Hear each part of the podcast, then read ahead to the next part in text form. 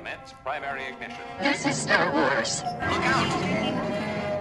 Core World News. You may fire when ready. From the sand-swept dunes of Tatooine, I'm Grex Kondak, and you're listening to Core World News, your holiday news show with in-depth coverage and the latest stories from around the galaxy. Now for your news segment rundown for December 29th, 2021. The Boba Fett Report. More mouse than man. And now, here's your host, Ben Grant and Adam. All right. Thank you very, very much, Grex. Welcome, everyone. Today is the day. Uh, this is the day I've been waiting for for a hot minute. I know you all have as well. Book of Boba Fett launches uh, today. Uh, Yeah. So we finally got our first episode of Book of Boba Fett uh, called Stranger in a Strange Land. Uh, fantastic, really amazing. Guys, like first first thoughts. What do you think? It's th- th- you know what they earn everything. I'll talk about this more when we get into it, but they they earn every story beat after at least organically, you know, giving us the Yeah. canon telling of the escape from the Sarlacc pit. Like now that you've done that weaving, weaving, now you can uh, now go as far as you want the character. Do whatever you need. to. Yeah. I just need that that tissue to feel like it's part of the same body. You know, that's how Star Wars works for me. I'm like, oh, that's Yeah. okay, yeah, great. Yeah, Now, and they gave they, they gave us this the exact scene we were expecting, right? Yeah. Like, Yeah, it's the exact scene. I just needed. Yeah. I just. But- if that didn't happen, it would have felt kind of weird. So I'm just glad. also at the same time didn't like um linger on it. Like he Right. was out of that Sarlacc, Sar, uh, Sarlacc pit in like two minutes. Yeah, Like, it's and they, they even like That's need. crossfade his like is his is digging himself out from the sand. They're like, oh, he's Mhm. he's digging himself out. Crossfade, he's out. I Yep, was like, oh, great. yeah. Like, it's quick. Yeah, I mean, we could we could say this. I, I mean, maybe we're just this is the episode, but uh boys, we're going back to Ge- Geonosis. Oh, you mean? I mean, not Kamino- Geonosis. Kamino? Uh, Kamino. Kamino, We're 100% all the yeah. back to Kamino. No, Dude, dude, we- it's like they've been listening to us because they Yeah. showed Kamino and they showed like Jango's helmet, and I was like, Mhm. oh, let's go back And- and, let's figure out what the Let's go back. it's. I mean, they seem to be hinting pretty heavily that he has some type of cloning sickness. That's why I think he's in the back. He's oh. tank. pale. It's Yeah, not the I think noxious it's- vapors from the. In the No, because he starts the episode. He starts the episode in the bacta tank, and he keeps having these flashbacks. Like I think it's, I think they're gonna, I think they're gonna do cloning sickness of some kind. So his quest is gonna be to find some type of cure for it once he gets diagnosed. That's interesting because I, I mm-hmm. would have assumed now that it was just the like lasting effects of his travails out of the Sarlacc pit. and Yeah, whatever which through definitely could be. Yeah, gauntlet he goes through with the. uh he goes to the sand people, but then like we see him in Mando post sand people. He looks Yeah. kind of fine. He's not like dying for a not so maybe this is a- right. So maybe it's a new development or Yeah. something. It Well, seemed could, odd that could the the first Sarlacc show have poisoned him? They're like, look, you, we saw like greenish vapors. maybe, as but but effervescing around his head. Yeah, but like Ben was saying, like we didn't really get any hint of that in Mando, and it's also interesting that they show you Geonosis. It's so interesting that the only flashbacks they show are from the the Prequel. uh, prequel trilogies. There's no him getting knocked into the Sarlacc. There's nothing from the original trilogy. That is really interesting. I hadn't thought about that at all, but it's like if you're Character like thinking about a traumatic event, getting smacked in the like, Yeah. You know, the dumb way in which he fell into that pit should have been one of them. Yeah, because they seem Yeah. to be suggesting the dreams are being told linearly. I don't know who dreams like that, but that's his dreams. And Yeah. they show his birth or his life on on uh Kamino, then his dad's death, and then immediately to being being in the Sarlacc pit. Yeah. Yeah. I don't know anyone that dreams their exact Hmm. past. Dreams are usually some manifestation of some Yeah. unresolved something or other in your mind, and it's all Yeah. very symbolic, etc. But he dreams his exact past. Hey, if that's how clones dream, that's cool. Sure. There was a lot of Vision Pod in this episode. Like, Yeah. I mean, it was it was most. I went to watch the second time. Like, I clock. I didn't like literally clock him, but I'm like, wow, he is in that pod for most of this episode. In reality, he's out for like one outing, and then he's back in the pod. Which I kind of love this, the parallel storytelling that we're getting so much flashback and stuff. And like Carly pointed out, because I told him I, told her my wish about like, um, we get less Tatooine, and she's like, "Yeah, but do you think he spent six years with the Sand People, or do you think there's a whole nother Boba Fett quest that happened between Oh yeah, that's then and when we see him in Mando? So it could be that he just came back to get it when he found out that there was an armor back there. Like he was probably just like, my armor's gone. So I have Yeah. a feeling we're gonna get some off-world stuff in the flashback. Do you think the flashback stuff's going to continue for the rest of the se- uh, series? I don't know. Maybe depends on how sick he is. Depends on how much time he spends in the back the tank. Right. That Right. could be a device do. to keep him there.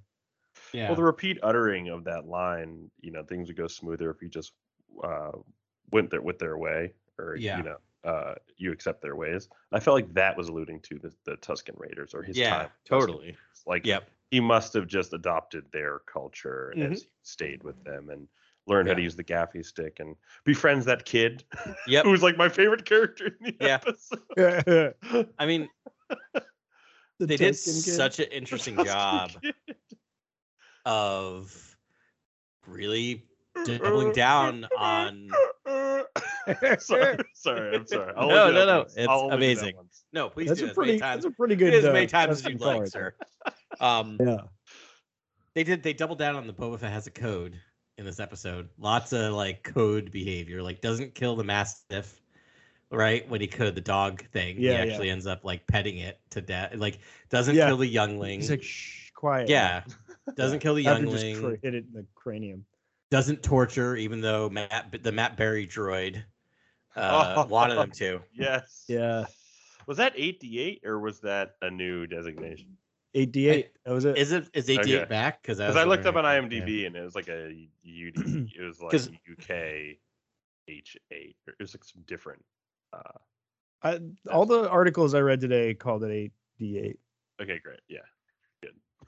I'm happy. That's what I read it. Yeah. too. and I think the Yeah. subtitles even said that too. So I was just looking at the subtitles actually to see if I could get it, but it's not here. Oh, but um, we did have uh, Robert Ro- Rodriguez playing Dokk Strassi, the Trandoshan, which was pretty. That was pretty cool. was- Um, but he, I wonder if it was a by the subtle way, that warning. Yeah, that was that good makeup was Trandoshan makeup. Yeah. Yeah. Trandoshan makeup. Yeah, yeah, totally. I, I, I wonder if he was giving us a proper warning about are we not going to leave Mos Espa? He's like, I hope you never leave Mos Espa. It was like, like the after He's like- knowing it was Robert Rodriguez, I was like, is this is he meta speaking Even a to the compliment audience? from a Trandoshan sounds like a threat. Threat. Yeah. Such a good line. God, yeah, chock It- full of great lines. Uh, we also weirdly Yeah. got what I wanted for Boba Fett, or what, what I wanted from Obi Wan in Boba Fett, which is there's not a line uttered for the first eight minutes of the episode, right. Yeah. Right. and I'm like, I love this. I love this. It that that the entire episode is really sparse with dialogue in such a great way. Like, Right. It's, Yeah. yeah. the whole thing should be. I mean, like, I love Temuera Morrison, but like Boba Fett shouldn't talk Yeah. much. Yeah. Man of few words. But his yeah, Temuera Morrison's like delivery is on point every time. Man's He's, a so, golden he's god. so good. Yeah. Uh, and Gamorrean action. Yes. Incredible Gamorrean action in this. Yeah. It's so true. It's like, all right, you like you look at them and like those are bodyguards. You're like, they look a little, you know, rotund for bodyguards, but okay, like I could see them wrecking shop. And we finally got to see Gamorreans wrecking shop as Yeah. bodyguards. That was pretty cool. Um, So are those the same Gamorrean guards that Luke chokes? Because they work they work for Jabba and then for oh, Bib Fortuna. maybe. Uh, I don't know. I don't. I, I didn't. I didn't know if that. I didn't think those ones made it. I thought Luke. I thought was Luke like, put in "Hey, full, like- full energy, full force. No, maybe it is. I don't know. I don't know. Yeah. Yeah, whoever uh, I think it was you, Grant, that said uh Sopranos meets Star Wars. No, that was Adam. But that was Adam. Yeah. What did I That say? was, uh, uh, that this would that in your prediction this would be um you know Sopranos meets Star Wars like a Oh, yeah, style. yeah. I think I mean it's def I think it definitely has got that feel to it. I'm pretty surprised they went directly in this in this Yeah, direction, I am but too. I think it's Yeah. going to be fun. Um, it, to me, it felt like just super feudal Japan because they even call him a daimyo like, a couple times, and I was Yeah. like, Yeah. is this like is he like a warlord in feudal Japan? Like, is this going to feel like a Kurosawa film or like a Mizoguchi? I think Yeah, I we'll mean- go in that direction. Yeah. it still has a ton of Kurosawa and Serge Leone in, in it. I Yeah, mean, I so you- much Leon in there. I didn't really realize that Favreau wrote this whole thing. Um, No, neither did I. I was shocked at the end that when I saw that. I, It's I thought, it's funny too because it Yeah. seems like Din Djarin almost has the same backstory. It, it it almost makes me think that like his original pitch to Filoni was this Boba show, and Mhm. Because because they're like let's not touch Yeah. Boba because we have multiple directors already developing works for that character in Yeah. Josh Trank and James Mangold respectively. They were I like Let, let's just try something else. Let's try a new character. But then when you see Mando has this deep connection to the Tusken Raiders and knows their language and all this sort of stuff, you can Yeah. imagine that he maybe got lost in their culture at some point. You know, like so it's Yeah. funny. It seems like maybe there's a little bleed, there's bleeding into you know both character journeys. I also, across- until this across both moment, scripts. forgot Josh Trank was ever supposed to direct a Star Wars movie. Right. That. Yikes! that was a great happened. pull. That nearly Yeah, happened. Yeah. I, I Yeah. forgot about that as well. Um, uh, Man, Yeah. we dodged some bullets in, in Star Wars directing. Yeah. I think I'm I'm getting exactly what I wanted from this show. Not that I predicted, I kind of forget, but Yeah, I, I think that they're telling a story that I'm pretty excited to see. Like I you know, I know he's got this code which seems I'm like, wouldn't Boba Fett just kill everybody and leave, you know? I don't know. Maybe maybe not. Um, but he's like he seems to be in a tight spot there with the Tusken Raiders. And um he seems to, you know, the reason he doesn't kill the kid is he's like, I'd still have like I don't know. I don't know why he doesn't just kill the kid and run.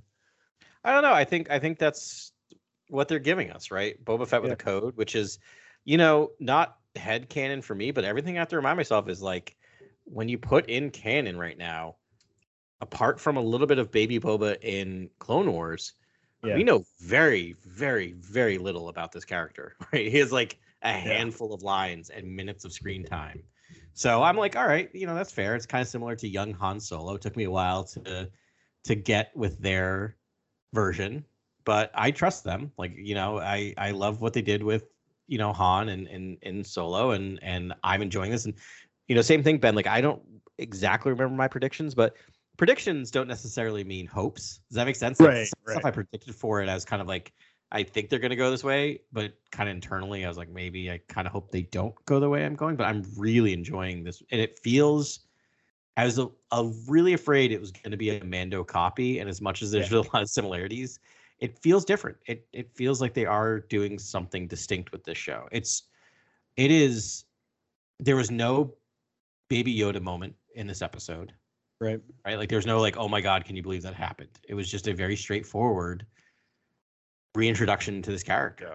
It seems like they're setting up a new Boba Fett, really. Mhm. It seems like the Mm. Boba Fett of old, the kind of merciless, uh, silent gun for hire uh, and prize bounty hunter, is is ne- is no longer uh, a hunter. Now he is now been broken and remade by these Tusken Raiders. I think that's the story we're going to get is what that journey was, how he's been, you know, reshaped Which and how his how his behaviors changed and what his motivations are and he very well could be amassing wealth uh, with a hidden you know agenda to um you know go back to Kamino figure Yeah. out you know his origins figure with the cloners figure out where cloning stands now where where some of the Kaminoans are in the galaxy you know like if they could help him rekindle you know anything with his father a lost Right. information data anything yeah That's a really good long term insight. I'd be really stoked to see that happen.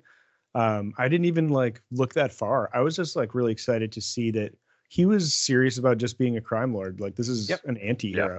right And, and yeah, it, it looks like it could be, you know, it's going to be like violent. He's going to have some moral dilemmas. Like whenever you start bringing into the like, you know, the love or respect thing. What was, what movie was that from? Casino. yeah Um, No, he's it's like, is it better to be, you know, respect, you know, loved Yeah. or feared uh, as a leader? And so I hope they, you know, I hope maybe he dabbles in both a little bit. yeah, and the other thing is like, you know, this show might be weirdly much smaller in scope than The Mandalorian. Like Yeah. after this episode, I could see it. Yeah, honestly, I could see it staying in Mos Espa for like the entire season, right? I think the season seven episodes. We're introducing all of these conflicting these characters with the conflicting wants, right? We have the mayor, right? We have we now Yeah. have the business owner, which I I mean, they got to be setting her up for love interest, right? Jennifer, you don't bring Jennifer Beal, Beals in to just do something. It's age appropriate love interest. There's clearly Right. some connection between those two characters. It was pretty strong vibe. Second time I watched it, I'm like, oh yeah, they're totally, they're totally into each other. It's great. Oh, you mean Garza Thwipa? Mm-hmm. Yeah, Garsa Fwip. I sure do. Garza Yeah. Yeah. sorry. Yeah. Um, Whip. yeah. No, that's definitely that's definitely a compelling lead there.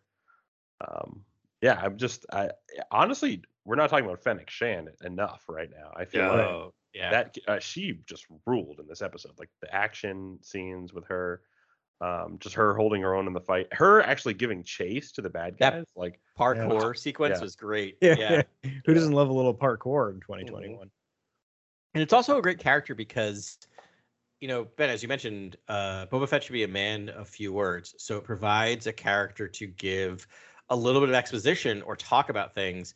And I like how weirdly innocent Boba Fett is to this world in some Yeah. ways, right? Like she has to explain, like the the norms surrounding being a crime lord on Tatooine, right. and I kind of Right. enjoy that. I'm just like, yeah, you you you're, you should be carried, right? Right. right. Yeah. What, is, what are the odds? Does he uh, get on a litter at some point or no? Yeah, uh, still I don't know. I ups. could see him like begrudgingly having to do it at some point, which would be hilarious. That would be a funny bit. That is funny. It does feel like uh like a Bronx Tale or Mm-hmm. Godfather, or, you know, The Untouchables or Sopranos, just like him going around collecting debts like that. Yeah. That does feel very organized crime. I just, and it's also very, it, it's also Western. It's also um, samurai flick. It's, it's, it's everything amalgamated into one. But uh, I'm, I'm interested to see, uh, you know, how long he stays here Yeah. Mos- in the Mos Espa area, in the Dune Sea. It seems like that character with the with his ship, you'd think he would go across the galaxy. And we saw that Yeah. we did see that glimpse of him lifting up his father's helmet in the Geonosian arena. Yeah, we did. that Yeah. makes me think there might be a Jedi involved in this story down the road. I think that's that's almost Yeah. a giant setup in a way to be like, oh, remember the day your father died? Like who killed him? How did that happen? How did it affect you? It was a Jedi. We all know. You know, it was it was Mace. So Right. do we see a purple lightsaber ignite in the series at some point? Is there some Jedi? Is there some sort of trigger for a Boba Fett at some point that that calls back to that little glimpse? Ah, Yeah, I mean, I again, I think as much as there wasn't a, a Baby Yoda or Luke moment in this episode, like that's got to be part of the. I don't know, part of the doctrine. It was weird to show the television, right? waves crashing on Kamino and then cut right to Mhm. the Geonosian arena. Like Yeah. like, those are the two pivotal story beats they want us to hang on, just Yeah. to understand his youth in any way.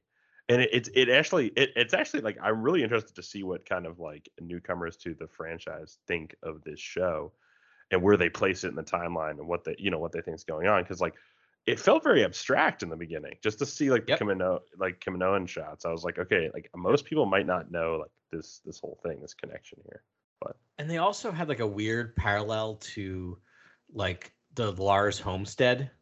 Mhm. There's that Yeah. just that random moment where like I know the timeline, but the timeline's so confusing sometimes. Sometimes I had to remind myself that that wasn't right, Right. like the Lars homestead because it just it looked very similar with the with the Raiders um, Right, doing that. yes. The other thing, I think I still think there's a good chance we're gonna get Harrison Ford or DH, and the reason why I had this moment, I was doing dishes today today, and I'm like, as one does. the first one time I thought about this movie since I think it came out 10 years ago, Cowboys and Aliens.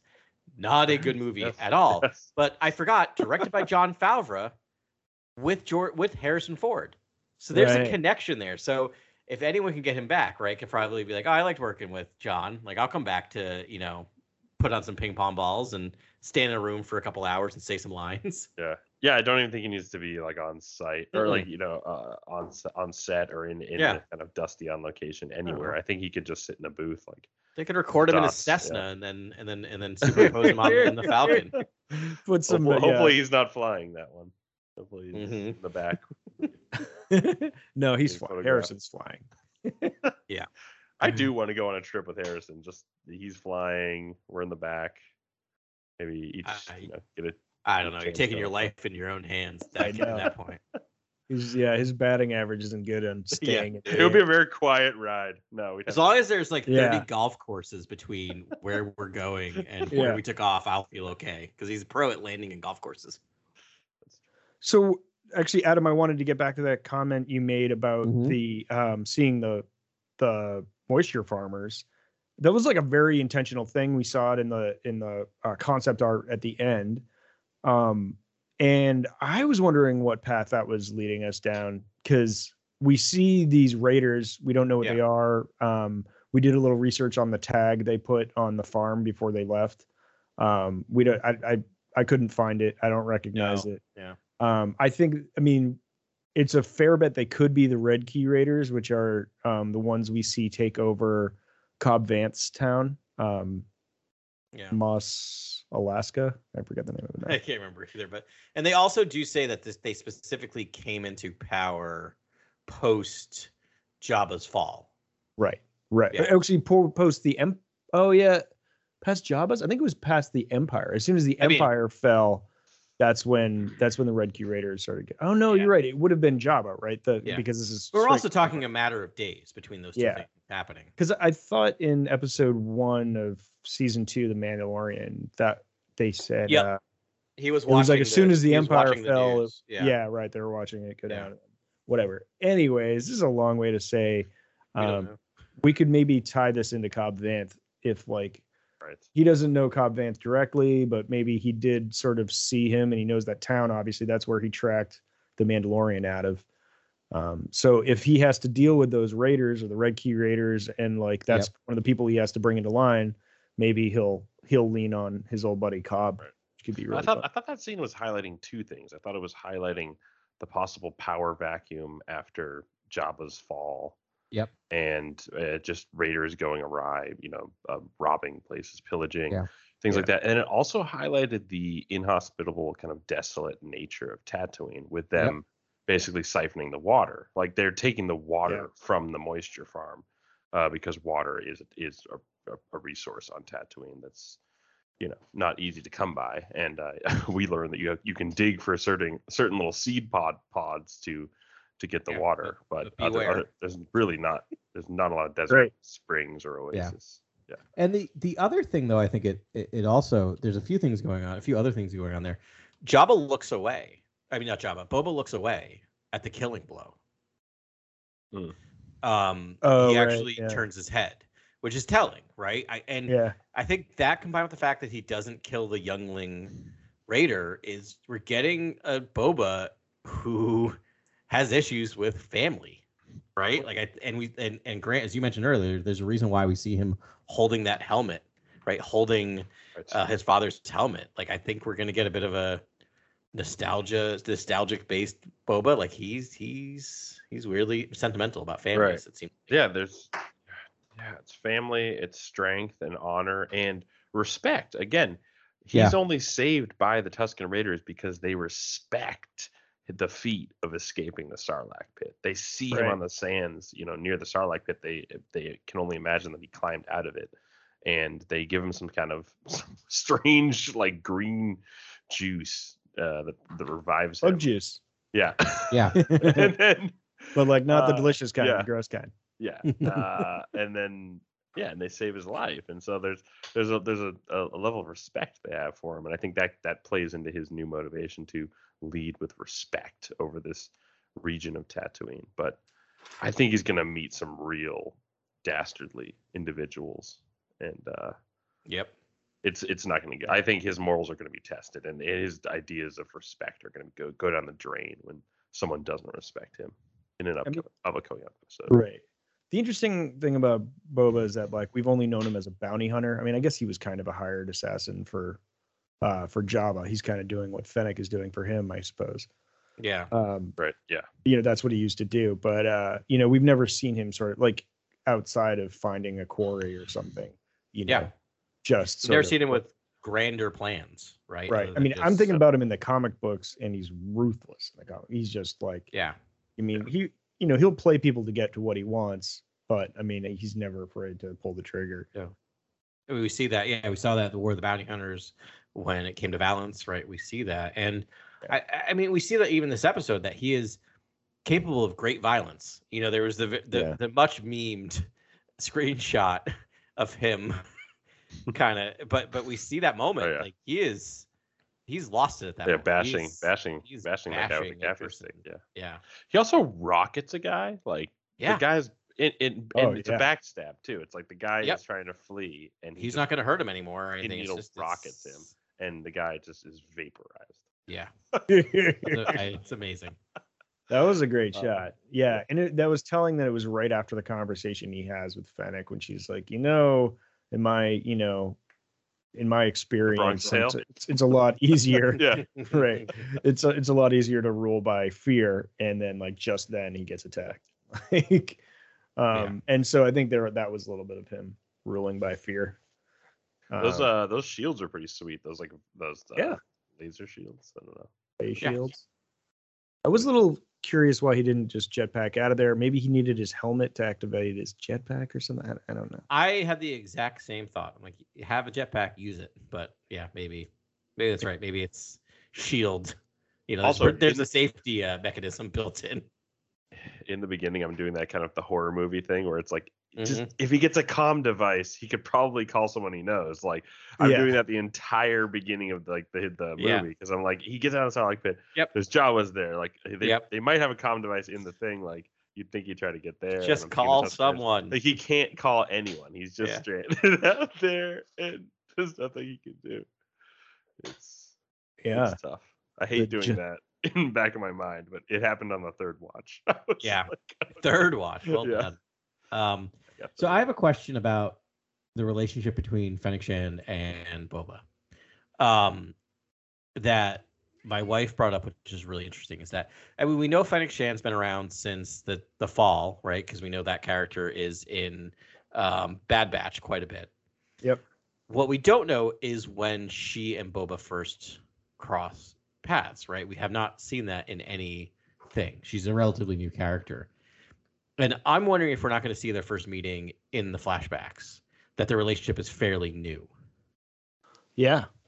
I mean, for a while, I thought they like first met when he rescued her out in the sands of Tatooine after she got that gut shot, Yeah. uh, that punk kid. Which maybe, right, that might be their first. meeting, but I don't know. They seem there seems like there's more there. Was she absent from War of the Bounty Hunters? All that stuff. Uh, yeah. comics, She did not show up in the, in the in the War of the Bounty Hunters comics. No, yeah, And which is interesting. I think. It is a wild think- omission, right? I, I think we all thought she would be in that. Yeah, I think they're still trying to figure out what her arc is, and so they're probably a very much uh, don't play around with her until we figured out. Right. You know. Her Right. entire story. Yeah. Yeah, I'm wondering if there's like a, a big Crimson Dawn story that is locked between, you know, the beginning and end of the original trilogy that connects to. Yeah. Aside from the one we got in Yeah. the comics, but uh, something that connects to maybe Darth Maul's reign I mean, and Yeah. Fennec Shand and Boba Fett and things like that.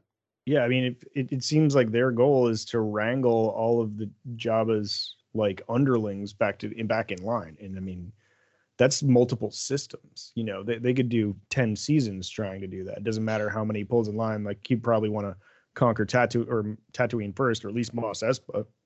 But I mean, Jabba's reach, political reach, extends across the galaxy. So Right. um yeah they've got plenty of stuff to work with there if they they could bring in crimson dawn it looks like you know they're creating smaller syndicates which is fun Guys, the the ma- the major domo for the mayor of Oh, Mos yeah. Espa was rolling like nat 20s on all his like diplomacy rolls for D&D. Like he was crushing. The charisma was like off the charts for that character. I'm I'm so glad that he survived that meeting because that means we're gonna get to see him interact more, and that was like that might have been my favorite part. Like, it was like almost amazing. like it was like I want to see Qui Gon and him in a room talk for like yeah, yeah, 20 minutes. Just yeah. And each diplomacy. demurring to each other just over and over just the again line of uh, an Deflecting back understandable misunderstanding. oh yeah yes Adam, that character was the highlight of this. Yeah, episode. Agreed. I was like, I am in love with this character. Give him his own show. Yes, I thought it was David Sedaris for a second. No, know. looked I thought the so too. I was trying to Yeah. figure it out, and it is an actor who's uh, been. He was in Veep and some other stuff, so he actor, yeah. definitely, yeah, he's definitely around as a character actor, but he's he's really good.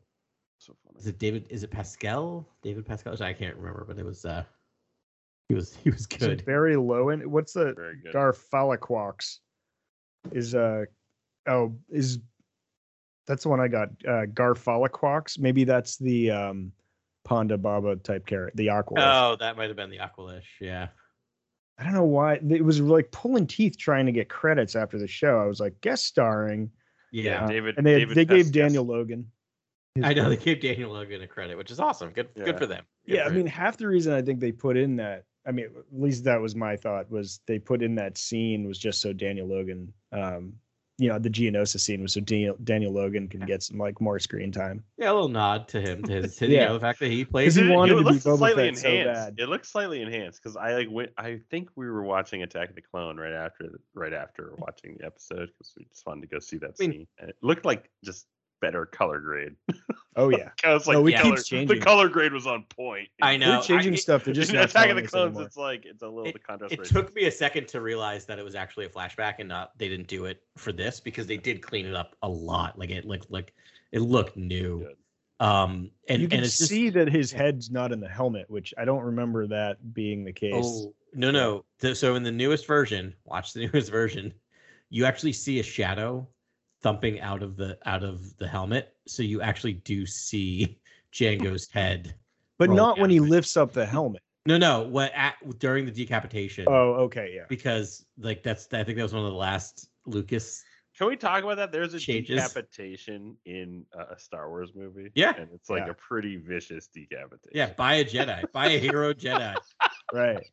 Yeah. Attack of the Clones just went up in the ranking, guys. I we'll talk about it in the next segment, but I also, spent, Solo is good. I I take. it I yeah, I take. it I almost spent a lot of money on a on a on a uh, Attack of the Clones print. I didn't, but Oh, I man. almost spent I almost spent four hundred dollars on a uh, on a Four hundo. Yeah. oh man, I wish they dude. had uh rare. All right, we're gonna get to this segment. We'll get there. We'll I, get I would there. imagine having an Attack of the Clones T-shirt. I'm just saying Yeah. Oh yeah, yeah. that would be my prize possession. I think. Um, Um, Rad. Anything else about this uh fabulous episode? I mean, it was. It, it I mean, we're skipping long. over two of my favorite scenes. All right, well, let's get to them. Let's do My first favorite scene is the the the fight between Boba and the Tusken Raider, the warrior, Oh yeah. female Yeah. warrior, uh, which Right. was really cool to see. Uh, I felt I, I looked it up. It's actually the the stunt.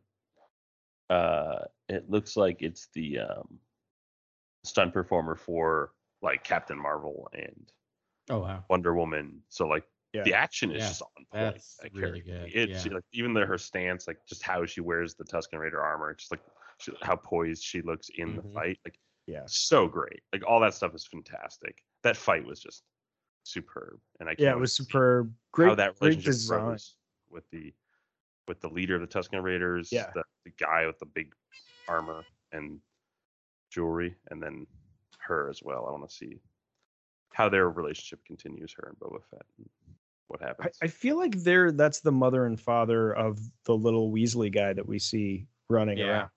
yeah, I had I also got that feeling, yeah. same read. Because they look at each other. It's kind of a fun thing to do, and you don't understand anything they're saying, but you still can look at them and be like, "All right, they're Yeah. like these are Tuskens raised their kid." I think he was like letting him beat up the prisoner because he's just like, Ugh, "Let this is you know, there's nothing wrong with violence in our society. Like, go just like we'll, we'll let him do it." But I think that's when like they look at each other and she's like, "You really want to let him beat up a prisoner?" And he's like, "Meh." Yes, I do. I do, Yeah. Then the other scene that was like the biggest surprise and kind of just I Yeah. couldn't believe it was the the the kind of like Harryhausen monster Yeah, attack yes. at the end yeah. of this. Creature with Very the Black Harry Lagoon. Housen, Yeah. Yeah. I it's so true. Uh referred to as on uh on uh closed captioning as sand creature. Yes. nice. Yeah. Okay. Yeah. Yeah. Perfect. Uh, yeah, and he- and that creature, I don't. I looked in like the OG No. Legends Atlas. I looked in the the current That's Atlas, in new. my Alien Archive. Like that is a new It's- creature. Fascinating creature design. Yeah. It did not Scary, feel it terrifying. did I was like, not this feel like creature's terrifying. It looked ripped. I love the way it walked. It was actually a really Yeah. cool gait. It was just like perfect ILM, like doing Yeah. awesome creature stuff. I I was super judgy the first half of the time it was on the screen. I'm like, this is not Mm. like Star Wars. This is this is weird. And then I got over it real quick. I'm like, this is so Star Wars. Like something about it's just like 'cause it is. It has six ILF. arms. Looks- So they're yep, all I'm like, arms. all right. Yeah. All there are no arms. legs on this creature. All arms, and that is like that is the most ripped thing since Ben Swolo we've ever seen on a Star Wars screen. it's just a ripped lizard. Yeah. Yeah. I was wondering if that was I don't know. I don't know. Like I I feel like that's where you put a krayt dragon, but I'm glad they're like, you know what? I- There's gonna be other terrors hiding I- in I the desert of agree. Tatooine. Yeah, when it first started, I'm like, oh, are we just gonna get another krayt dragon? Because I'm already a little like, can we get off Tatooine? But like, yeah, it's great. They introduced another creature. I'm like, okay, I'm I'm on board. I'm back on Tatooine. I'm happy. Yeah. Grant, what was your second favorite scene? Oh, sorry. No, that It was, was- I was those. Oh, oh, those oh, three the swallow- the the swallow fight, thing, sorry. and then the swallow, swole reptile. Um, Swole who who Boba Fett then uh, chokes with a chain, much like Leia Yep. in Yeah. Return of the Jedi. Yep. It's like Very true. Factually exact same scene. Yeah. Um, Even had the tongue lashing. which was kind out. of odd choice. That was kind of an odd choice, and Yeah. uh, that's I was, yeah, That's that was what a we big do with action chains. scene We and choke a out. the- interesting choice with the chain at the end there. I thought that was kind of a it was a that was a cool flashback. I it Yep. was unexpected in a lot of ways. Yeah. I did love actually the sort of King of the Hill scene at the end where the father like understands what went down um in the desert.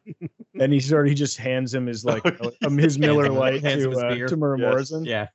And um I mean it was a great way to end the scene too with him just drinking the water and smiling. Like that was pretty I mean it, it feels super Kurosawa to me. Like yeah, it does. in- in such a great way. And then there was enough. It, it was like Robert Rodriguez light. I don't know. I, I always want more, but definitely like the super like crazy washed out film grainy grainness on certain scenes. Yeah. Really fun and some vignetting and um Yeah, the flashbacks have that the green, the grainy green tint Yeah. and vignette. and especially when he was coming in and out of consciousness like they had they they they used that i think it's great i am pleasantly surprised with how slow the plot is moving Yeah. meaning that like the fact that he sends Fennec Shand off to chase after those the assassins. We know she gets one and that is not resolved at all in this episode right? Of why of, of No. what of, of bringing it back. And i'm like that's great because i feel like in a mandalorian episode everything is pretty much that would have been wrapped up. Yeah. you know what i mean? That would have been wrapped up and he would have been off to his another adventure but this is a different type of show. We are slowly building this empire yeah, I love the slow play on this Yeah. episode. I, me too I the first thing I did um was this was look at the runtime on it because I Yeah. like I was really hoping to see like an hour and 14 minutes or something. never gonna happen No, no. But you never know. A kid can dream. Um, and it was like what 38, which isn't Yeah. is- isn't bad. Um, but it longer felt, it felt longer um, to me yeah. because I think of how slow they played everything, and I love that. I, I hope they do it the rest of the time. Just like have these long scenes and let them develop and play out. And really do these character dives with aliens. Like everyone's an alien in this, which is so cool. yeah that's true Um, yeah, I super mean, fun. just the Rodian Ugh. yeah, such Rodian was great. character And yeah we we the Rodian has like uh, we have repeat scenes with the Rodian. Like it's Yeah.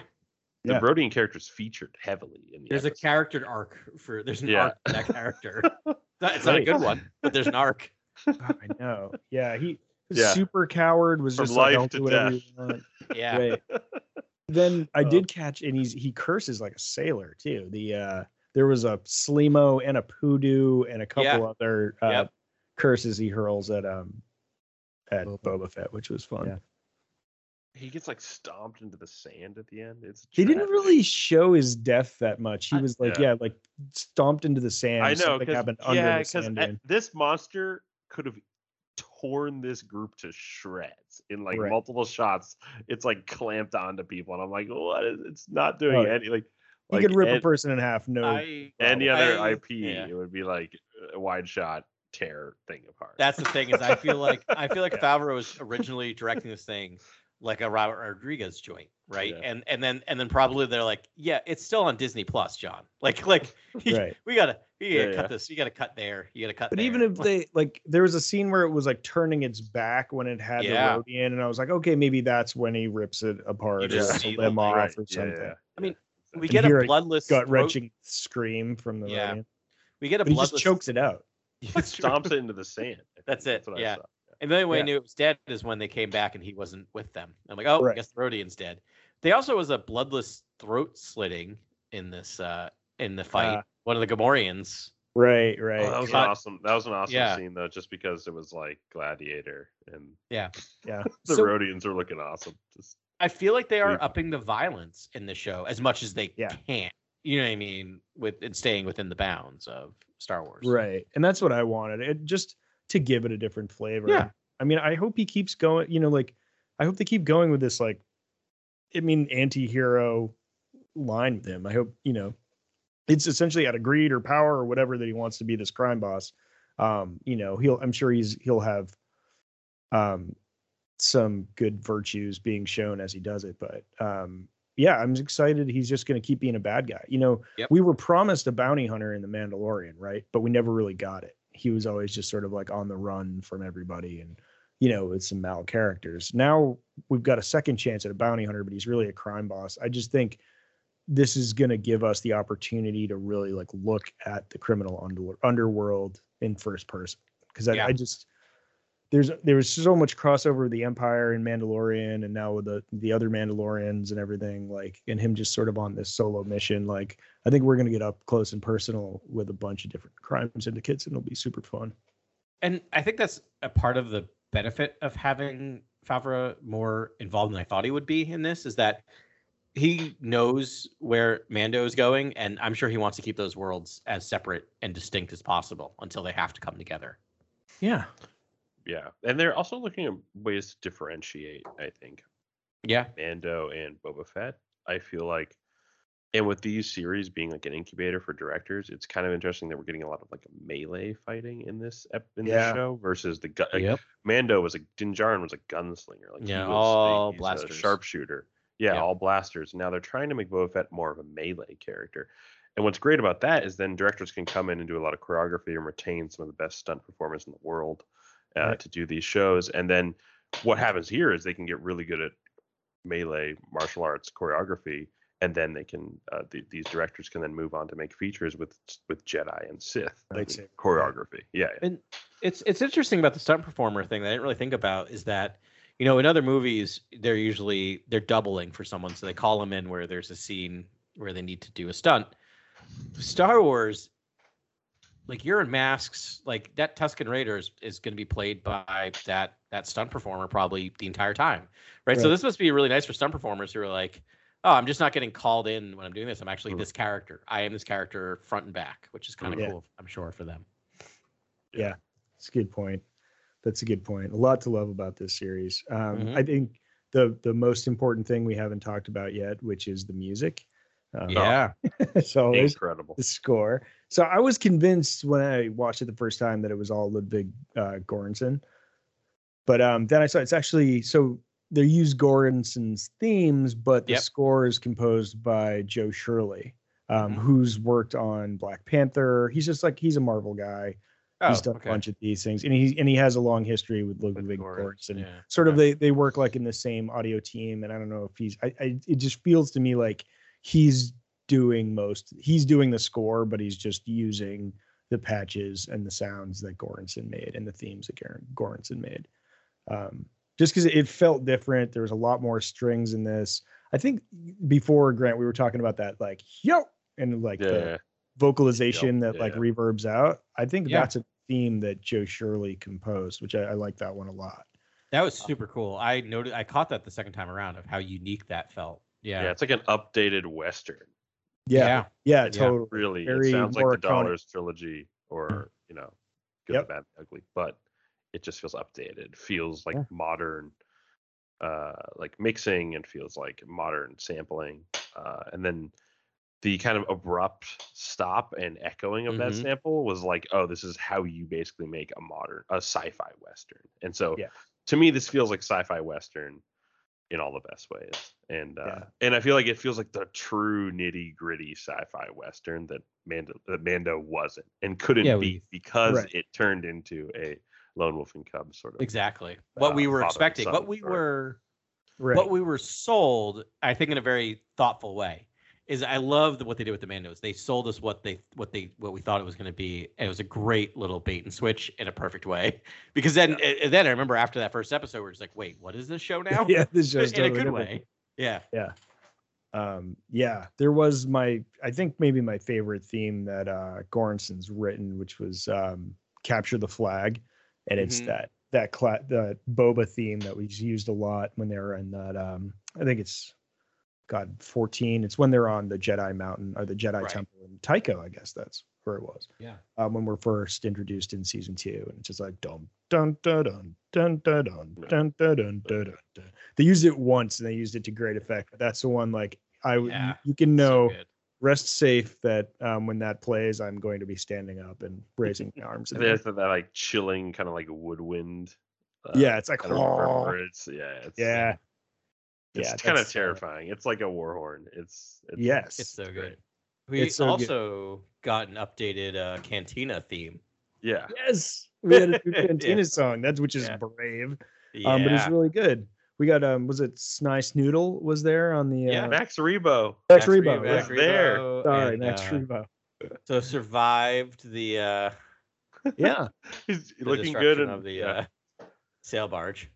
Right. Tickling the ivy. Yeah, he survived the sail barge. Yeah, I wanted just a scene of him, Max Rebo, sprinting across the sands with like yeah. maybe a keyboard in one arm or Yeah. something. Um, yeah, I used to think the ultimate bar table was R2D2 with the kind of the cocktail holder, Mhm. but now I gotta think that black astromech, like the couple astromechs we see in these scenes, is like, oh, these are the ones I want. These are the ones I want in the corner. right of- with the tiki cocktails. Yes. yeah, So good. Yeah, those are slick. Those are definitely slick. Um, yeah, good times. That was really nice to. I don't know. It was it was a fun. Um, that was a fun scene. Yeah, with the music. So yeah, another So, great. wait, time. who is the mayor of Mos Espa? Do we have any guesses for that? Oh man, I, I don't know I- if you- A- a Ron character. Perlman maybe. Uh, Ron yeah, Perlman? That's, Is that's he in the show? that's a solid guess. Yeah, no, I don't know. No- I don't, don't haven't know, but yeah. probably. wow. Now I would really cast want- Ron Perlman for that job, maybe. Um, Incredible. Yeah, great first yeah. episode. Um, dude, to Okay. see the traditional long underwear from underneath the Boba Fett costume for for as long as we did was special. Like, come on, guys. Shout out. no, I was really excited about that. Beautiful title too. I just loved how it opened. Stranger in a Strange Land. You got a little taste of that score in the beginning. That western. Yeah, Did a western score. And it took a while to give us the the the uh, title. Yeah. we were in it for a while. yeah, it You- did. Yeah, Yeah. it pulled open for a minute there. and Yeah. like Book of Boba. I love a long cold open. Mhm. yeah, and I think that's probably telling like how all these episodes will fit together. Yep. Um. Yeah, I can't wait. I can't wait till next week to uh, get more of this. But E two. this is super fun. He's more mouse than man, twisted and evil. All right, I uh I went to Galaxy's Edge last week. Nice. And, uh, I can uh, share my experiences. I, I won't go into you know boring amount of detail, but um, you know it was an interesting time to go. It was uh, you know we're we're in the middle of COVID, so that is definitely something to think about while you're while you're in a giant area. I'm gonna that's gonna be relevant in a in a moment. Um, and it's also the busy, busiest time of year at Disney, so it was that. Um, it was a, it was a great time though. There was a lot of times where you didn't notice either of those things or think about it. Um, I will say the third time was a char- charm. Uh, my wife and I ended up going there three times throughout the week we were at Disney. no kidding. Three times. yeah, three times. Um, and and that wasn't out of um uh, a feeling of oh my god I need to go again. It was out of uh, this was not what I wanted my experience to be, so we'll try again. um, That's a spirit. the first- stick yeah, yeah, I, exactly. The first time was because we went with my entire family and we had um, our little one, our youngling, with us, and uh, she's not going inside anywhere for obvious reasons. Um, so we were just mostly walking around, looking at stuff. Um, we did do the Smuggler's Run ride because we were able to get a Lightning Lane pass, and we can do rider share swap, which is just a fancy way of saying like my wife and I could go, and then while my parents watched the Youngling, and then my parents could go while we watched. So so we did that. Um, that first ride, we were engineers. I don't know if you know how the mechanics of that ride works, but you get one Right, of it's three pilot, jobs: Co-pilot, Pilot, engineer, gunner. gunners and Yeah, yeah. and engineers. Sure. Uh, little tip: Do not if they ask you, uh, "Hey, do you guys want to be engineers?" That allows you to skip the line. Say no. Wait in the line. Here in the back of the ship, boring one. hitting buttons. I I got out of that ride and said I'd rather go do Star Tours. It, it was really underwhelming. Um, uh, Oh, really? but but but the the line is amazing.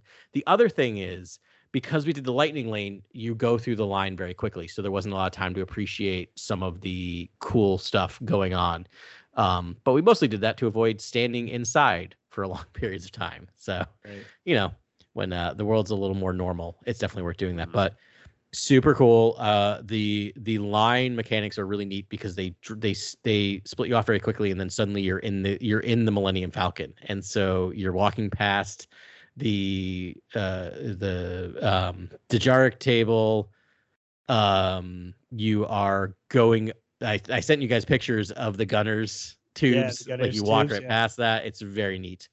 Um, and then so we did that, and then we walked around a little bit. I got myself some blue milk, which was delicious, and then and then it was time to leave. So we were there for probably just like under an hour the first day, and then we wanted to do the Rise of the Resistance, which is kind of the big new ride there. Um, the issue with that is that you can purchase, you could spend extra to try to get into the ride. So they don't have like lightning lane or fast Yeah. pass or anything like that. You have to actually spend fifteen dollars a person to to to get premier access to that ride, uh, which totally willing to do, except they sell it to people staying on the resorts first. So all of those tickets are sold out by Wow. the time it opens up to the plebeians who are not able to afford to stay at the uh, resorts. Um, which you know, fine, whatever. I get it. It's capitalism. Um, so we went the second time, which was a couple days later, just my wife and I, uh, knowing that we were going to spend two to three hours in line in the ride. We've done it before at Disney. It's you when you know you're going to spend that time, you just pass the time. There's a lot of things to see in line. I texted you guys, I think, saying I'm just just entered a three hour line for Rise of the Resistance. I get out of that ride five hours later. Wow. Five Five, hours. Yeah. Were there bathroom breaks? Like, holy cow. No, they did allow people. to, They came in, and allowed people to leave the line and go use the restroom if they needed to, and go outside to take a break. Um, what happens with that ride, and this is just fair warning for anyone going to Galaxy's Edge, is that if that ride breaks down, it takes an hour before it can restart because it takes that long to restart the entire system. Wow. So if any mechanic goes wrong, and there are lots of mechanics that could go wrong in that ride, it takes an hour to reboot the entire thing. Then they have to take all the people that they kicked off of the ride back on, and then the people who bought the lightning lane pass get to go on. So if it breaks down and you're not in the lightning lane, That you are sounds- waiting That two hours. like it's for the line to needlessly complicated, Adam. That sounds. It is needlessly complicated. I will also argue, and this is I, I promise you this is going to get much more positive after this. I think it's extremely disingenuous for them to be even riding that running that ride right now because it is not working. Because every Oh, day I was looking on the app, it was breaking down constantly. Wow. And people were getting stuck inside. And this is in the this is in the era of COVID where you're stuck inside rooms with people for hours wearing masks. True, but still it's it it is I, I I'm not happy about that at all. Um, I, I I think you either just do the lightning lane purchase and don't let standby go. But anyway, um, now I don't think The next- So had wait, so it took you, mind. you were in line for five hours and then took the ride. I mean we were in line for four hours and forty minutes, and then we took the twenty minute ride. It's a 20 minute ride. Okay, cool. Yeah. So the next logical question is, was it worth it? Yes. The answer is no, because no ride, no no line, no ride is worth a five hour wait. However, if there was a ride that could ever get closest to being worth waiting in line for four and a half hours, it is that ride. That ride is spectacular. It is amazing. Okay. Um, it is an experience unlike any experience I've ever had in terms of a theme park ride because it has multiple um, levels to it. Um, you are first put onto a resistance cruiser and you're just standing around. It's basically a fancy elevator, but you're watching Nien Nunb talk to you. You're watching um, you're you're watching um, what is Admiral Ackbar's son? Is it Gale? Gail Ackbar. Yeah. Ackbar. Oh no, no, that's that's his real name is Gail. Oh, That's Oh, Admiral right, Ackbar's that's first right. name. After Admiral Ackbar's, but you know his son, who's in the la- in the last. Prince He's a, talk- AFAB or A. yes, it's a, something? AFTAB. I think it is AFTAB. maybe. Aftab. Yeah, I Aftab Ackbar. right? Yeah. Well done. Um, Sorry, but you're basically watching Thanks. this Thanks, resistance. You're you're watching the screens. You're watching the screens in front and behind you. You get you get sucked onto a first order cruiser. You get let out by first order officers. You're put in line. They are fully immersive. They're acting like first order, so they're coming by and like actually shut like moving you a little bit to make sure you're in line perfectly. Um, then you get put into a cell, and then you are broken out of that cell from resistance people, and then put into the ride itself. So the first 10 minutes of this is just another line, but you don't feel like you're in a line. And then you're just going through this amazing That's such smart design. yeah, it is it is one of the best queue designs I've ever seen in a in a and you know me, I love my queues in uh in theme parks. So it, it I mean it was really amazing. I think once they figure out what's going on and and maybe it's a little less popular, it's totally worth it. I will say I will never go on that ride again All right, unless I so- get access to it. So, Adam, can I ask you Yeah. a few questions right now? Please. So, having read the Galaxy's Edge novel uh, by Delilah S. Dawson, Mhm. uh, Black Spire, I believe it was called, and then uh, having read the Galaxy's Edge comics, did you catch like did anything pop out? Like any Easter eggs pop out from any of the kind of ancillary especially material? at the Doc Dok-Ondar's. So uh, I'll skip ahead real quick. So we went back a third day because by the time we got out, the the Galaxy's Edge was closed. Right. That's how long we were there. So we came back a third day, and the third day was amazing because, and this will kind of answer your question, Grant. We didn't go on, had plans to go on any rides. We just wanted to do shopping and explore. So we got there at two o'clock in the afternoon. Again, my parents uh, gracefully accepted the the child uh, babysitting duties, and we were there from two p.m. till ten p.m. So we spent eight hours just wandering Oh. around Galaxy Edge, and doing that was amazing because we saw Vri, uh, Vi. Was it Miran? Mirandi, yeah, cat- Maradi. we saw her walking around. Oh, cool. Um, they don't interact as much again because of COVID, but we saw the kind of some of the scenes Now, are they um, masked? The uh, the no, players? because they are distanced because they're up on stages. They have like these different areas they're walking back and forth to. It's actually just like a moving play. It's kind of neat. Um, little set pieces that are yeah, little like- set pieces by an X-wing, and then by a speeder shop, and then by the first order landing pad next to a giant X-wing, or I'm sorry, a Tie fighter. Um, and when you go into Dok-Ondar's, there's a lot in there that is connected to the comics and other stuff. There's a there's a there's a baby Sarlacc that is featured heavily in Right. that, and a lot yeah. of stuff on the walls. And so that that last day was amazing to go. I mean, you go through like a bazaar that just each little stall is its own shop. So there's a stall that just has like toys. There's a stall that just has costumes. There's a stall that has other um, uh, just stuffed animals and stuff. And and it's just themed and in universe. And all of the people talk to you as if they're part of the Star Wars universe. They refer to everything as credits. Like I am surprised you're able to resist uh, the Lothcat Lothcat purchase. Would- there was a lot. I think it was. I think part of it is we we walked through so much. It was like we were already spending money at every single stall that you had to start I getting real, real, real thoughtful. Um, Right. The other thing that is really amazing about the because is that again, you know, you can get through the stalls. We were probably through those in a half an hour. Right? There's not a ton to do. Um, we we found a really couple like at the um at Docking Bay Seven, which is like the sit down counter service restaurant. They had some really great outdoor seating, which is kind of tucked away. So when we were kind of tired, we go grab a drink, grab a snack, and just sit for like a half an hour and talk and just like experience the world, listen to the music and the sounds because it's just yeah. Star Wars sounds constantly. But they have. And now, do you this- hear yeah, ships like taking Yes, off and landing? constantly. Okay, I've heard You that. hear and to the, Oh, you- to the point where you keep looking up, expecting to see X-Wing Nice. flying because it is nice. it is they they they do the Doppler like they literally have it going from speaker to speaker, so it sounds like it's going overhead. Oh, you get the natural Doppler Yeah, effect. Exactly. uh and then disney has an app where it has your, your has a data pad on your on your phone and you can play a game while you're there, which is basically you either choose resistance or first order and you're given missions. And it is high tech scavenger hunt that my wife was addicted to. So you go up to scan crates and then you get things in your app, like you get a schematic for a bowcaster, or you'd get different costumes that you could put onto your character. Oh yeah, I would do that for days. Yeah, I thought I thought Carly was gonna insist we come back the next day too, because like she she like half things.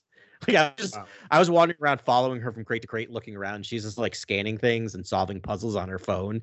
It's really cool too because you also catch other people doing the same thing, and then you start interacting with them, and you can trade. So we were like trading things with people that oh I found Oh. this, I have two of those, I have one of those. Do you want to trade with me? Like through That's the phone. amazing. It's like It's great really augmented cool. reality right there. And then the coolest thing is a lot of the things you you can hack things, which don't get me started. They don't call it slicing. It drove me nuts. I Whoa, kind of got. what? No, They call it Oh, hack- Whoa, whoa, whoa, no. whoa! I know. This is where the lore police have to come in again. Beginning Right? Well, lore in service. the dialogue, in the dialogue, Yeah, they kept see, referring to it as slicing. But yes, Lore service. lore service. Invented There's a word for Writing new this. Yeah, on the um on the when you read the dialogue, like when you would read Finn's dialogue to you, it would say slicing, but when you hit the button, it would say hacking. So it's my my guess is it originally was called slicing, and then people are just confused because like not everyone is a giant Star Wars fan. Like I there was a moment when I was at Oga's cantina I disagree, Adam. I I- no, this is what I'll tell you where I it It broke my heart. be. it broke my heart. I was at Oga's Cantina and they play music and they started playing the Cantina song and I Okay. cheered, thinking this would be this giant round of like everyone's gonna cheer, right? I was just you. one nerd cheering and I was like, I'm in- thoroughly embarrassed. But you're at a Star Wars bar and they played the Yeah. Cantina song. Yeah, come on. That was the natural reaction. Dude, if Um, you're at a Star Wars bar, you're just too Yep. cool for Star Wars at that point. You're just like, I hang out here every day. or I'm never too cool for Star. Wars. I'm never too cool Yeah. for much, but I'm certainly not too cool for Star Wars or doing that. But you know the extra coolest cool? thing You're about- at a Star Wars cantina, but you're talking about Star Trek or Battlestar Galactica. That's that's Oh, you're breaking my heart. oof. Yeah. Yeah. No They, one's uh, Futurama. Futurama. Those are sorry. Those are the real Yeah. ones. those are the real ones. So uh, the funny thing is, a- at that bar, I mean, everywhere they are in character. Like you can try. It's like it's like going to well, it's uh, Plymouth Plantation if you're uh, if you're from up here. But um, if you, it's like trying to break them, like you can try and they will just not understand what you're saying. If you Why try would you want to talk break them? I'd want to go like down the rabbit hole, like No, like Carly and I did. I crazy stuff. I um, I got I got pushed around a little bit by one of the first order guards on Rise of the Resistance, and I went, Nice. hmm, trying to impress Supreme Leader Ren, are we? like and, and he was like it, it was just really funny it was like it was a little back and forth so he they pick out people i was wearing my star star wars hawaiian shirt so i got singled out a lot by the Uh, cast members and so Does it was a lot it feel like it's like TROS timeline specific? Like it yeah it's like- very yeah. it's very it's very sequel trilogy closer to TROS than to last jedi um I mean, it did a good job of like my wife's like, oh, I want to rewatch the sequel trilogy again when we get home. So it's doing it's doing a good job there. Yeah. It's a cool Um, world, man. It's really cool. Uh, But so in the augmented reality thing, when you slice, I'm going to say slice, even though they don't call it that. When you slice things, there are real world things you are slicing, like a communications tower or an X Wing. And when you do it successfully, the thing lights up and makes sounds. Oh, that's so and cool. It's Oh, the thing that amazing. you're interacting with makes Yeah, sense. Like a full size X Wing will make does that stuff. will make the powering up sound if you go by it and slice it. And so it's really funny because people don't know why these things are making sounds. And meanwhile, once you figure it out, every time you hear it, you're kind of like trying to peg who is slicing it. Oh my gosh. But my favorite thing, because I was just letting my wife just do all the game stuff because I was watching. But we walked by Gonk Droids. I'm like, Carly, stop. Yeah. Please You're hack like, this right I'm- now.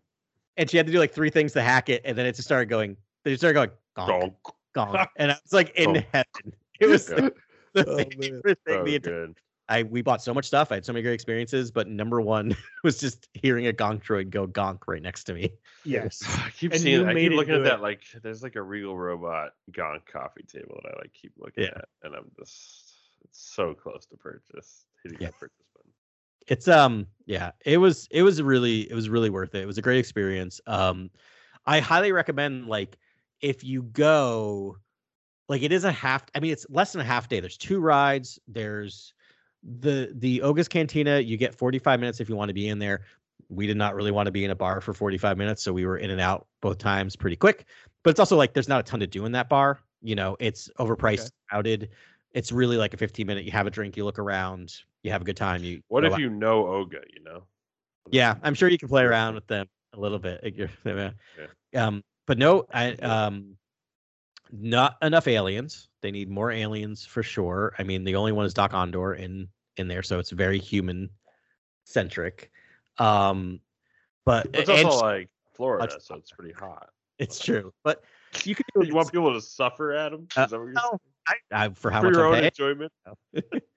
But the second the, the last night we were there, we uh we talked to one of the cast members about our experience on Rise of the Resistance, and they threw us a um lightning lane pass for um Falcon, so we were able to get right back on the Falcon ride again.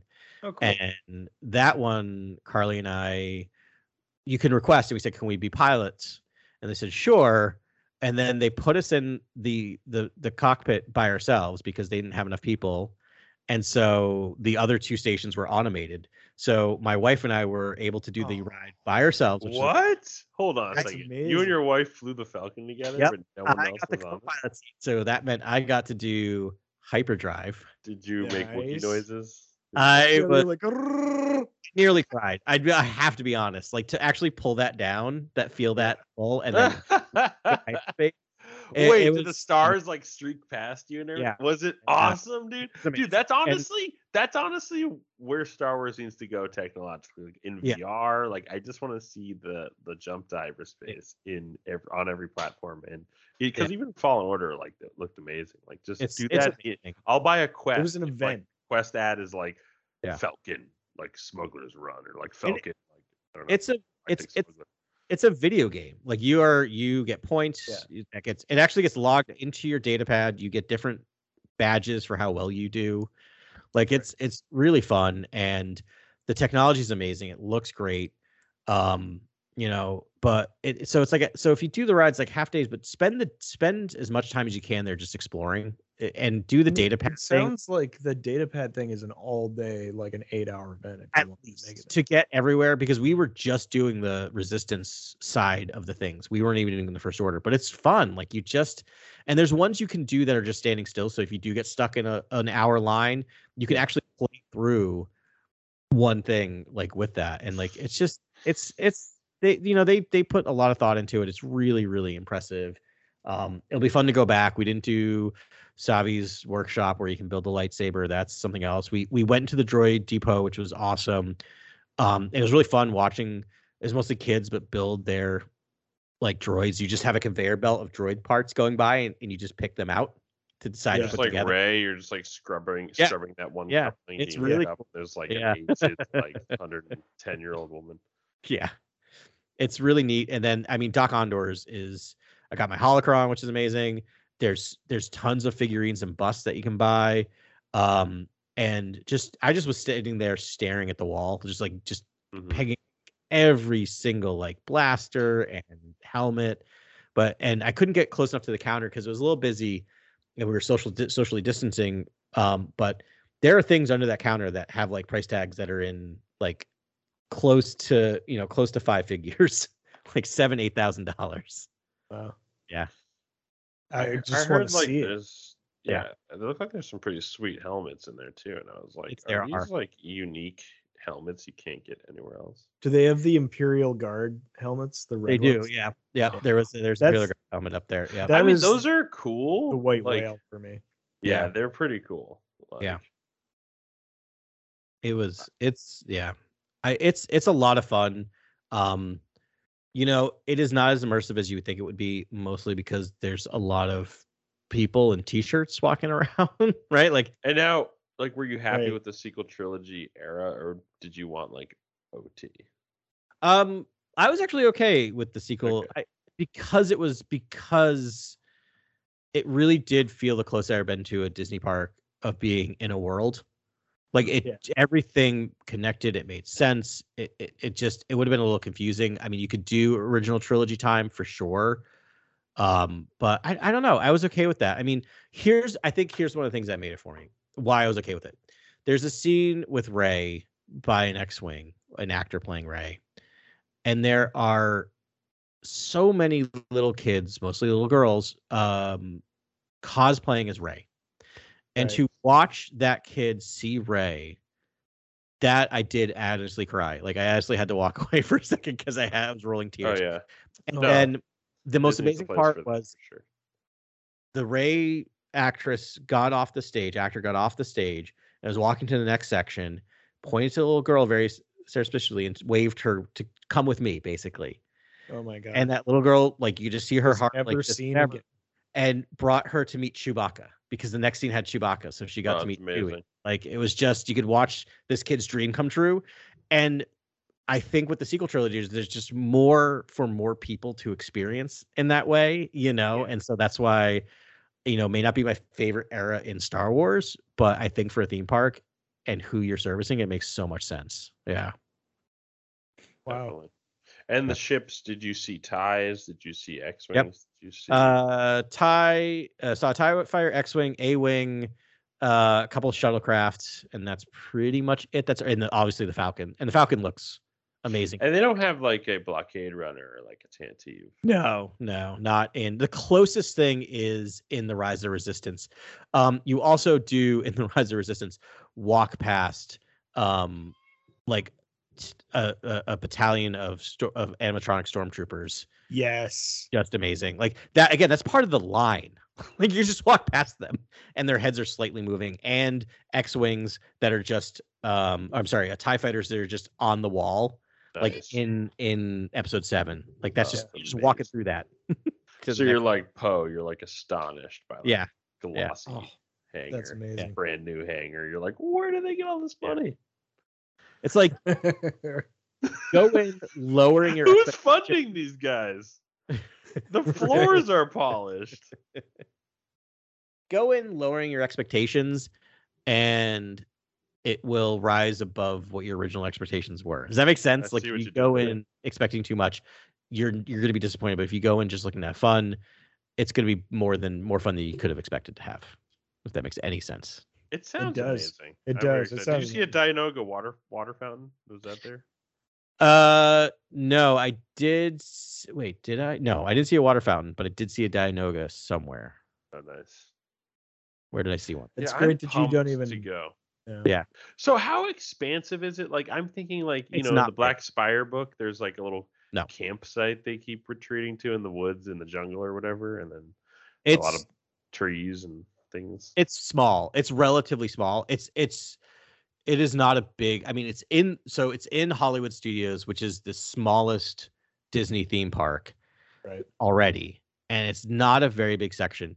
It, it's it's enough. It's enough that there are like four distinct areas. There's the resistance camp the first order landing then the then the then the falcon area and then the bazaar so it's enough that you feel like you're going from area to area they also we were walking by there's a section that is not used for much is just for moving people and we pegged because we walked around toy story land is right next to it and i i did a bit of surveying Mhm. where i walked around and tried to see as close as i could get and there's a giant area that is not being used for anything Okay. Story sto- toy story land and and and and galaxy's edge and there's a per and carly has it pegged where they're going to open another ride so we think it Mhm. and it's right next to a speeder workshop so i'm wondering if there's going to be a speeder ride coming at some point soon so i think they have plans for a third ride there at some point Amazing. I can't wait to go. Um, a lot of fun. slight- slightly off brand for our podcast, but um, was there an Avengers campus there? Like, was no being built? or? Nope. There's no plans currently to have one being built in Disney World, and I, the rumor is it's because uh, Universal Studios still has the rights to the superhero theme park. Like there's still the The Hulk uh, ride, Marvel- Spider-Man Yeah, ride. yeah. and I think Superman. I uh, literally think it's a state thing where they're not Disney's not allowed to build any Marvel stuff in Florida. Got to go to got to go to Disneyland if you want your Marvel's campus or, Right. Or Pym Particle Cafe. China. I think there's a couple around the globe. Because yeah. the the the cafe sounds amazing. Yeah. Campus. um yeah i will say the food was was we went to the dock uh, docking bay stuff. The food is great. They had their own beer, which was really good. Just a nice a nice lager. Carillion that was ale, a Carillion ale, Yeah. if you will. Yeah. And then and then the the bars, the the drinks at Oga's are all just renamed other drinks. Like Carly accidentally got a blue Hawaiian. I accidentally got a um a uh Bloody Mary. oh no. Which was not what I was expecting at 10 at 10 o'clock at night, but you know, Is it's- it written it's in fine. Arabic? That's how they get you to buy it twice. No, you just aren't Twice the reading like you aren't reading very closely. Like if you read it all, you'll figure it out. But I was just like, well, we haven't tried that one yet. I'll try that. It was the blood. It was the Bloody Rancor. I mean, of course, it's the Bloody Mary, right? But it, it was it was good. It was fine. I mean, Ben, I've had you just blood. wanted to be you wanted to sound like It the could most be a blood and sand. bounty hunter in the Yeah, galaxy. exactly. You were like, I Yeah. drink a bloody rancor. Yeah, but uh, it was fun. It was really fun, and uh, I we were we were trying to get a picture of Chewbacca by the Falcon, and his handler, who's just a Resistance pilot, sauntered up and was telling us um, Star Wars dad jokes for like five minutes straight. Like he just kept going on, and I was like, That's a hey, we were bit. we're having fun because I could I was I was able to predict about half of the punchlines, and so we would say So, like, in unison, and there was this moment of cheer when I would say them in unison. So It was their their their their dialogue is it in galaxy sound? Yes. Like does like what they say sound like someone who was in the who lives in the galaxy? I will give you my favorite favorite exchange, which which I still don't know whether it was a bit or not. Um, but I was at the milk stand Nice, as, And- as there should be. and I I got and I got my milk, uh, blue milk that time.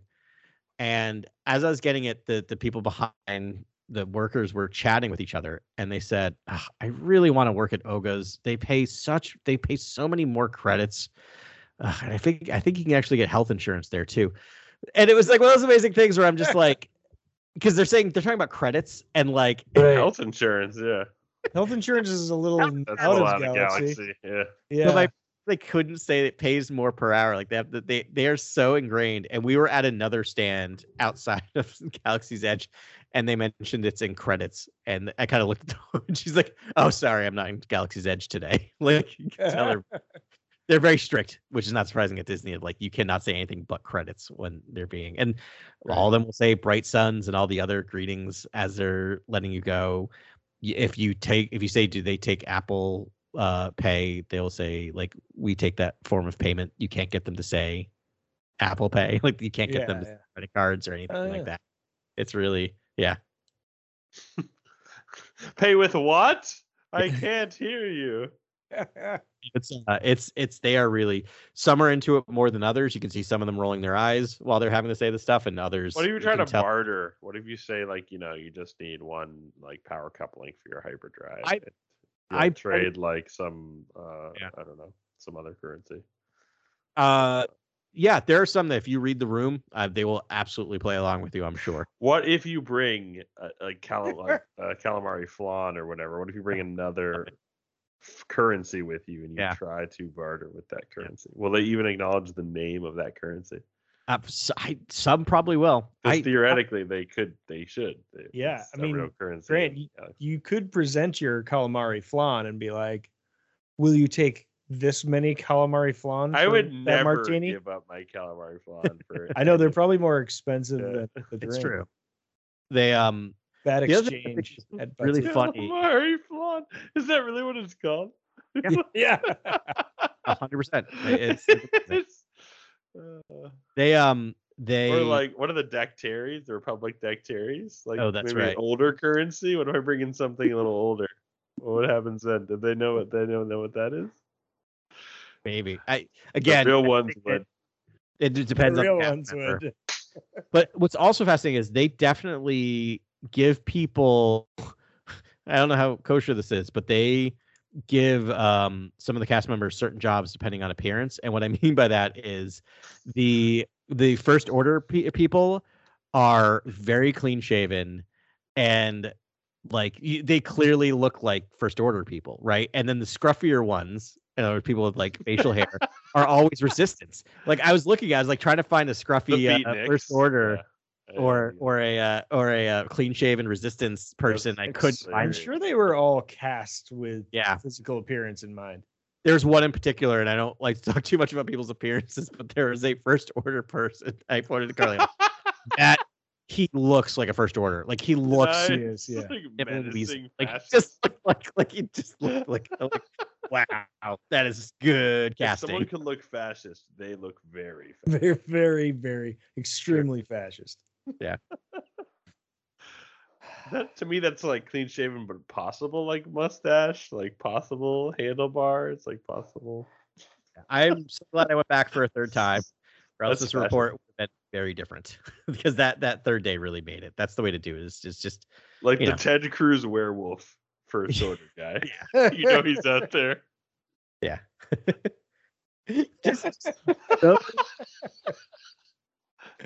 Who said he would look like he's caught in between a transformation? That's your perfect I- first order. no, someone said That's what that. fascism looks like. not, not wrong. I mean, like, yeah, they probably have a book and it's like all the different, you know, trimmings of or hairstylings of Ted Cruz. I I would say on on a kind of just summing it all up, I would say the best way to go there is as if you were going to um a tourist spot to explore.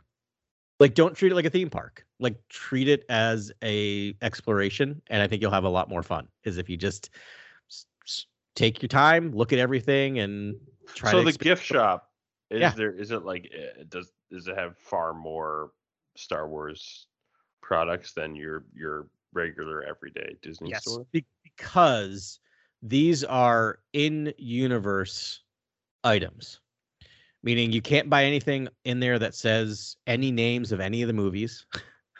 right. It, it is all as if like you were actually at a, universe, like in It's- in universe. It sounds like a quarter of this park is a gift shop, right? Yeah, it's a bazaar. Like it's it's it's enclosed. It looks very much like a Middle Eastern bazaar. It has stalls. It has an amazing roof. It has like a, it has a fountain in the middle. That might have been the D- Dianoga, but no no one's running water right now because of COVID. Um, but like there's little like fake stalls. Like there's this amazing one which is like this just like wood carving stall, which just had all these like f- wood carvings that just wasn't open. That's never open. That you used to look at. There was just like a porg stall that was selling like stuffed porgs and you go through and you come out Ronto's roasters and you just have a you just have a a, a droid turning the spit of a fake uh, roasting Ronto. like And then you get a Ronto wrap. yeah, and then you get a Ronto wrap. Carly had one of those. She said it was delicious. Yeah, Oh man, I'm uh, here for the Ronto wraps. really good. It's uh it's it's it was just a ton of fun. It's just you know if you love Star Wars and you can immerse yourself in it. The funniest part was Carly scanning things, and there's there are crates. Basically, you're saying crates and you get what's inside the crates, and you're been a scavenger hunt. So there might be like seven crates, and you just keep scanning until you get the item. But you get to keep keep all the items that you're scanning. And uh, there, there's one of these crates were set up enough to look like seats that people were sitting there. And Carly, who is such a like, once you get her in a game, she's like, Right. I walked up to these people who are sitting. it was just like, do, do you mind if you move your head a little bit to the left so I can scan this this barcode behind you? like just these poor people. just after a day, They're like, would just be okay. like, moving just a tad. But then then they were They're like, like, oh, "What?" they're like heat exhaustion, like, and I have this cough, and I don't know what it could be, and then it's just like, Yeah. they just- that they were like why and carly does like is as a as a consummate you know uh a marketer was told them all about the app and they all they all sat there and downloaded the app so she did a good job of getting getting, getting them involved. to do more app downloads amazing. hey, anything that gets people to interact together, I think, is a, a so novel and cool thing.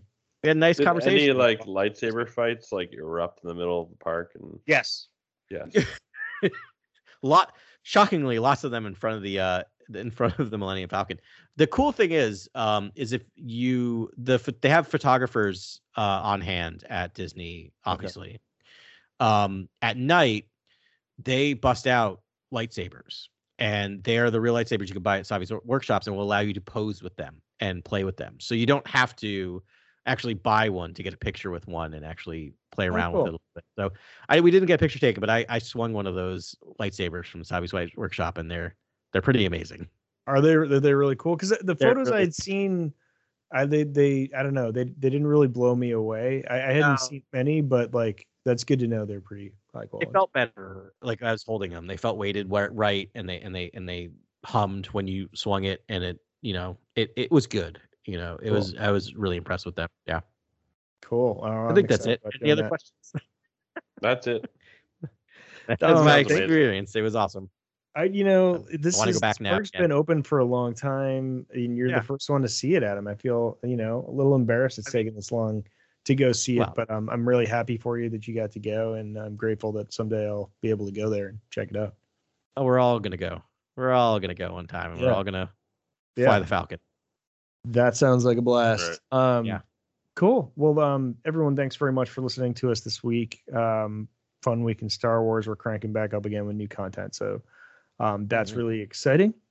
And um, looking forward to talking to you in the new year. So, as always, have a fantastic week, and may the force be with you. This is Grex Kondak signing off. For the latest breaking news, follow at Core World News on Twitter and Instagram.